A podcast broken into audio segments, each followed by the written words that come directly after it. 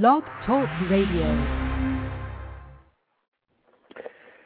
Hey, welcome to Snake Oil Radio here on Blog Talk Radio. This is host uh, Jim Ventura, and thanks for joining me.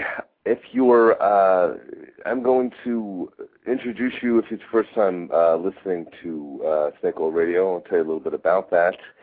Uh, I do a monthly column on the web called Snake Oil, of course, and I've been doing this for a little over five years now.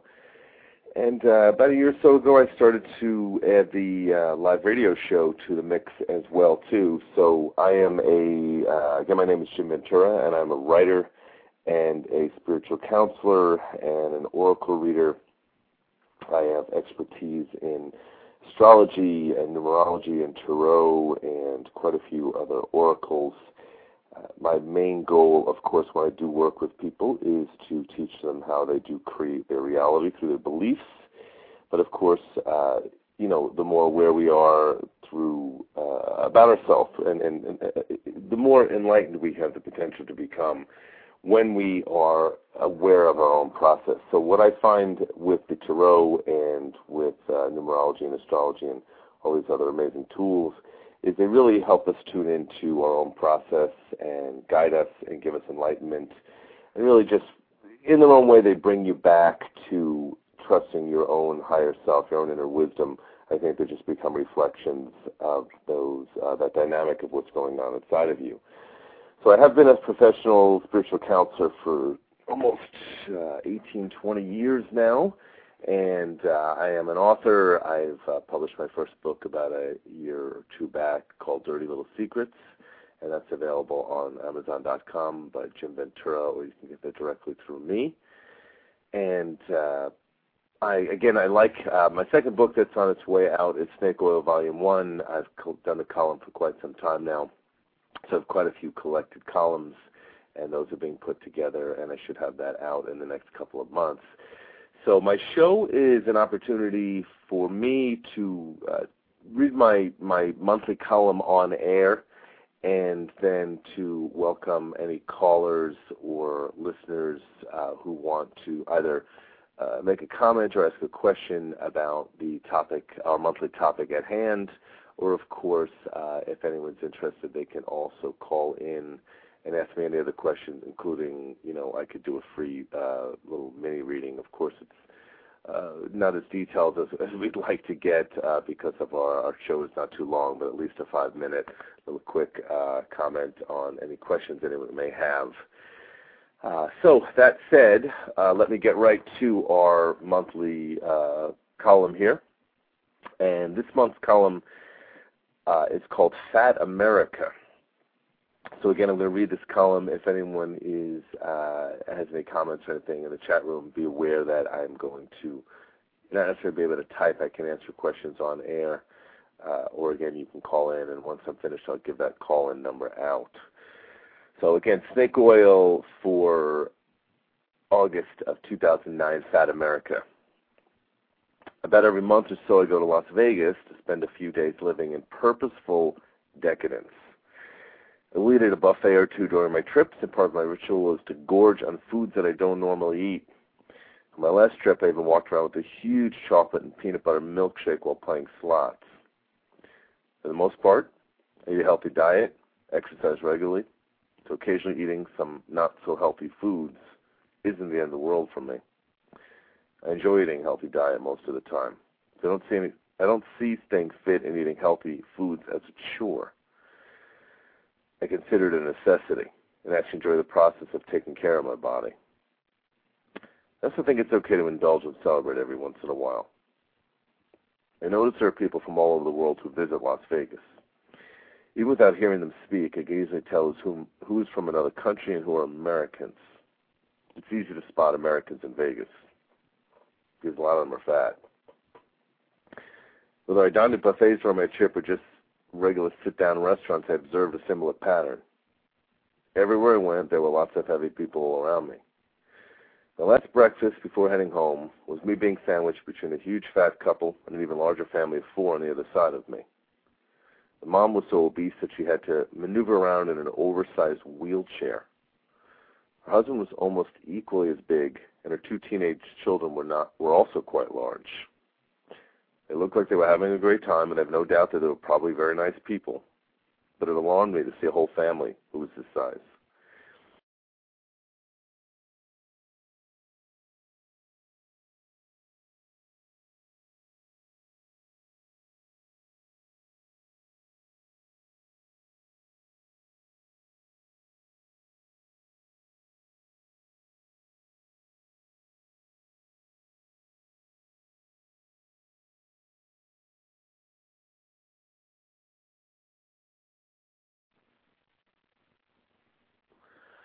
Okay, so it looks like we got cut off. This, uh, is interesting. I'm going to have to talk to him about this system. Uh, it seems like this happened the last time I was on air, also uh, getting chopped off mid-sentence. So again, I apologize to any of my listeners for this. And of course, it leaves me wondering how far in I got with my column. So I'm going to start over and hope that uh, this does not occur again. Um, again, anyway, so we'll go back into this snake oil fat America.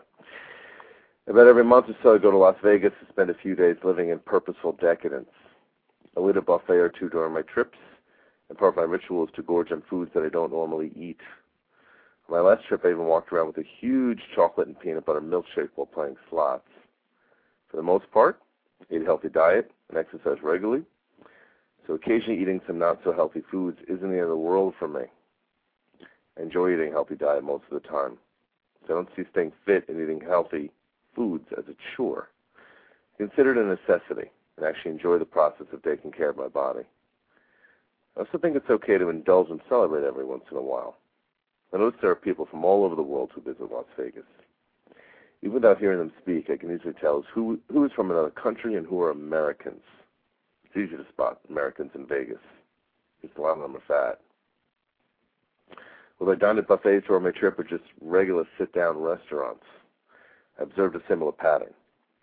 Everywhere I went, there were lots of heavy people all around me.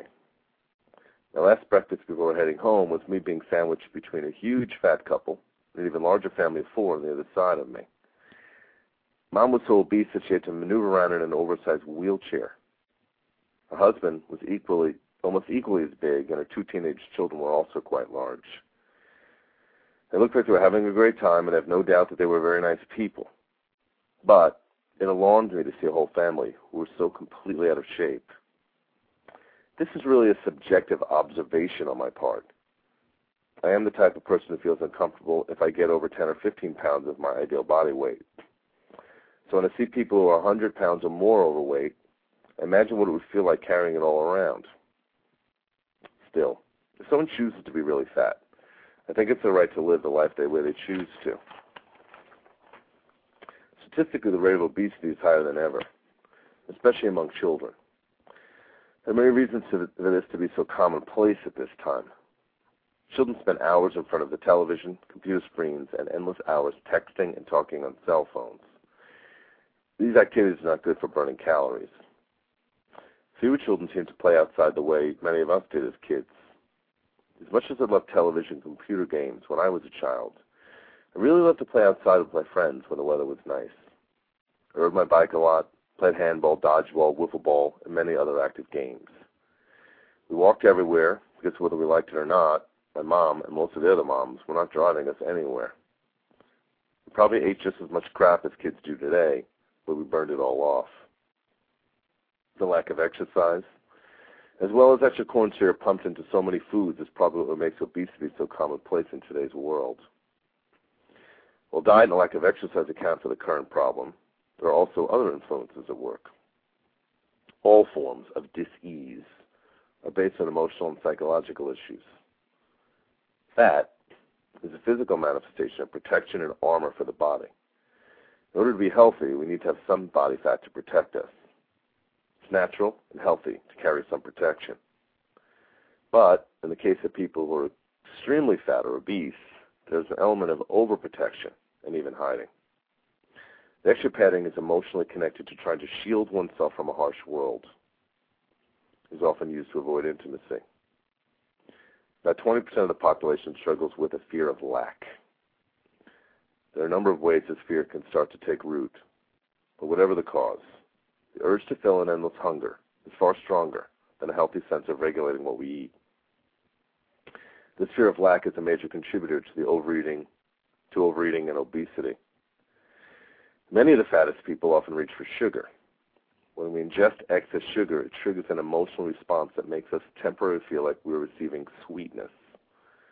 The need for sweets temporarily satiates our emotional body's sense of being loved. Many of children are rewarded with sweets from parents. The more we reach for sugar, the more likely that sugar will turn to fat on the body. Overeating is simply an emotional compulsion that eventually becomes a physical addiction to food. There are people in this world who are heavy and happy.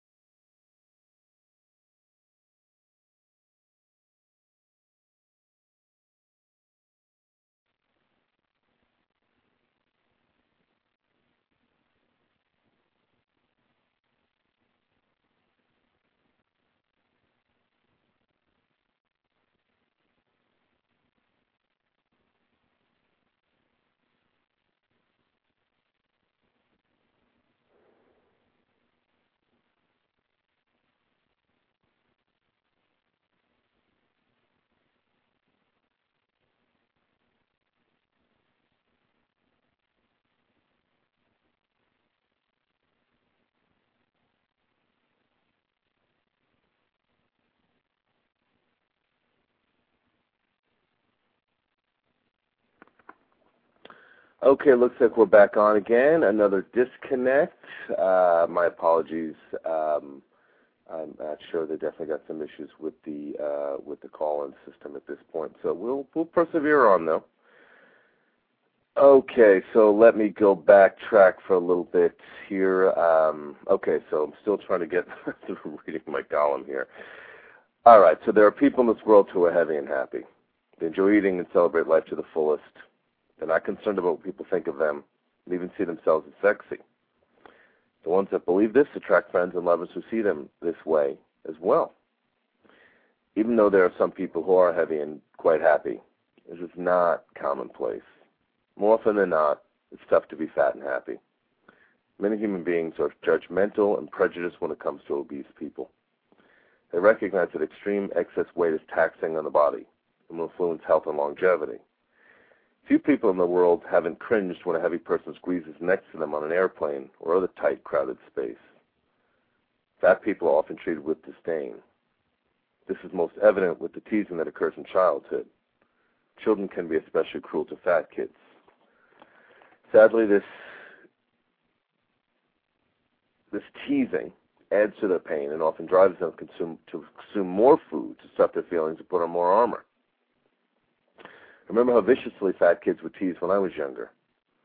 Sadly, I even remember doing a little of the teasing myself when I was immature and far less compassionate. And, unfortunately, the teasing doesn't end in childhood. Often adults are prone to doing the very same thing. While obesity rates are on the, one of the highest in the world in American culture, we're often obsessed with being thin and beautiful. Movies, television, and ads in magazines often create images that are difficult and unrealistic for most people to achieve. Clearly, there's a link between these two polarities that contributes to the problem. Often, after someone who's extremely heavy loses a lot of weight, they eventually gain it back. This is because the emotional and psychological causes are not resolved. Having some body fat is actually healthy. A little bit of protection can be a good thing achieving some ridiculous magazine's retouched photo ideal of the perfect lean body is unrealistic. More often than not, most heterosexual men I know find women with a little meat on their bones to be the sexiest women of all. And few women are looking for men with perfect, ripped six packs. Maintaining a healthy line between a fit body and a reasonable amount of padding is truly an ideal to strive for. People recognize that there's an element of self abuse and gluttony involved in the makeup of many obese people, and they feel justified in pointing this out. This is really just judgment and unnecessary criticism. Hopefully, as the human race evolves, we'll begin become more tolerant of the many different body types that exist in this diverse world. Not only with heavy people, but with everyone who's different in any way. We even realize that everyone is doing the best that they can. We might even begin to put more emphasis emphasis on who people are inside than whether they're perfect on the outside. Maybe someday we'll be a culture that is fat with extra compassion and understanding. And if and when that day comes, it's likely there'll be a lot less obese people out there. They will need to surround themselves with armor to feel safe, because the world will become a kinder place to live in. Okay, so uh, I thankfully got through my my column, and uh, I'm I'm amused here because uh, this uh, this issue with the uh, with the the system definitely is a little bit of a pain in the butt here, so I'll have to uh, check on that before my next show, so I don't have to go through this constant getting shut down. Anyway, so that said, looks like we don't have we've got a quiet audience situation today. I'm not seeing too many people in the chat room, so I'm going to talk a little bit about this subject. And anyone, if they join us um, and would like to ask any questions,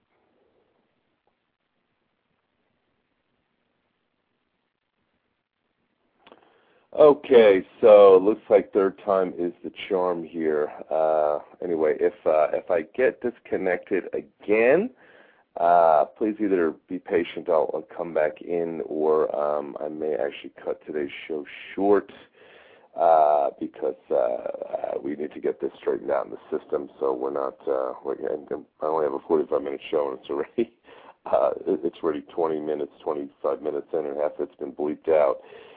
So anyway, uh, again, that call number, if you are still hanging with me, is six four six two hundred three nine six six, and I want to talk a little bit about this subject because I think um, there is an element of uh, eh, this was maybe I, I was surprised because I, I tend to be very very uh, forthright as a writer, and I, I point out pretty clearly as a snake oil as a snake oil columnist that I really do like to talk about just about every subject, and I, I don't think we should filter um, what we talk about in a lot of cases because I think there really is some value in talking about you know all kinds of things, including you know, and especially from a metaphysical perspective because we are supposed to be less judgmental. So I do like to talk about some some sometimes some touchy areas, and I think this you know may be one for some people. Um, I didn't, uh, you know, notably I've mentioned this in some of my other radio shows that because I've, I've occasionally touched some uh, raw nerves with certain subjects or columns, I've had people who have um, asked to be removed from my mailing list um, if they were insulted or you know uncomfortable with something I talked about. You know, fortunately, this does not occur very often. It does occur every once in a while. Um, that is one of the realities of of the work that I do and the willingness to really dialogue and and I find that some people will disagree with my perspectives and I always you know like to point out that I'm okay with somebody disagreeing with me we're not always going to agree with the way uh, you know with everything everyone says or does. Hopefully, people are adults about that and understand that that's what makes the world go around. But um, uh, you know, I didn't really have anyone uncomfortable uh, this time uh, from this particular subject, and I thought that there might be one or two people that would have been. Uh, and, and it's certainly obviously anyone who, who understands my, my writing style will understand that I, I, I do like to um, I'm a very honest person and very direct, true Sagittarius in that context, and um, I really do feel it's important to to be direct about what we think you know, I, I take a very um, honest and, and practical approach to, to observing heavy people because, yeah, it absolutely can be disturbing in that sense.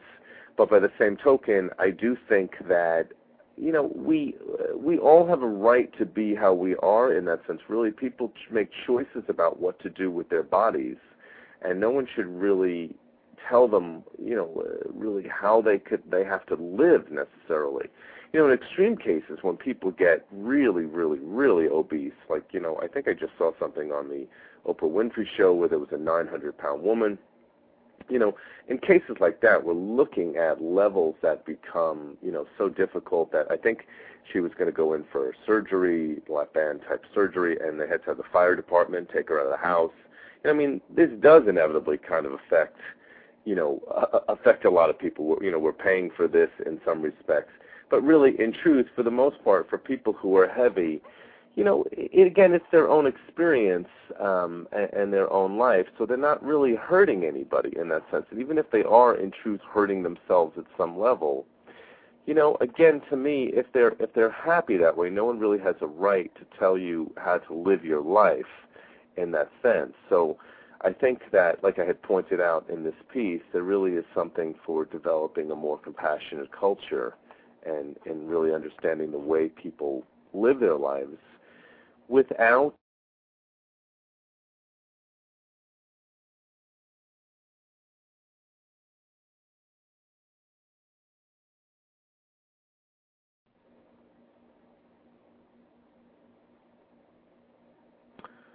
Okay, so it looks like that is about the fourth time I've got disconnected. I think if I get disconnected again, I'm going to sign off and consider this a short show. So, uh, and then we'll we'll try to get that taken care of for next time. And I would like to mention that uh, I'm going to uh, change gears here a little bit. I am doing a show on the 18th, and it's uh, an interview show. I do a monthly interview show in addition to my regular show with Steve Rials He's a feeling coach, a former speed freak, and alcoholic reveals how to break the madness of addiction forever. I think this is going to be a really interesting show. Steve is a writer and a speaker, and he talks about how he went through addiction and how he broke that process. Um, so I think that that will be a great show. Uh, again, uh, 10:30 a.m. Phoenix time, Pacific time in this case. Now on Tuesday, the 18th of August, for an hour show. So check us out then. Hopefully, I will have uh, this issue straightened out uh, with Blog Talk Radio. So again, if I get disconnected, I probably will let the show go short this time because I think it's just uh, a little too frustrating in that sense to to finish through. But for now, we'll persevere. So. I mean, I'm going to go back to my talking about what I was talking about in that sense, but let me also mention again, if you if you've come along this far, uh, one of the other ways to catch my uh, information from me is to email me at venturasag at yahoo.com or venturawords at mac.com. And I can get you on my monthly newsletter um, column.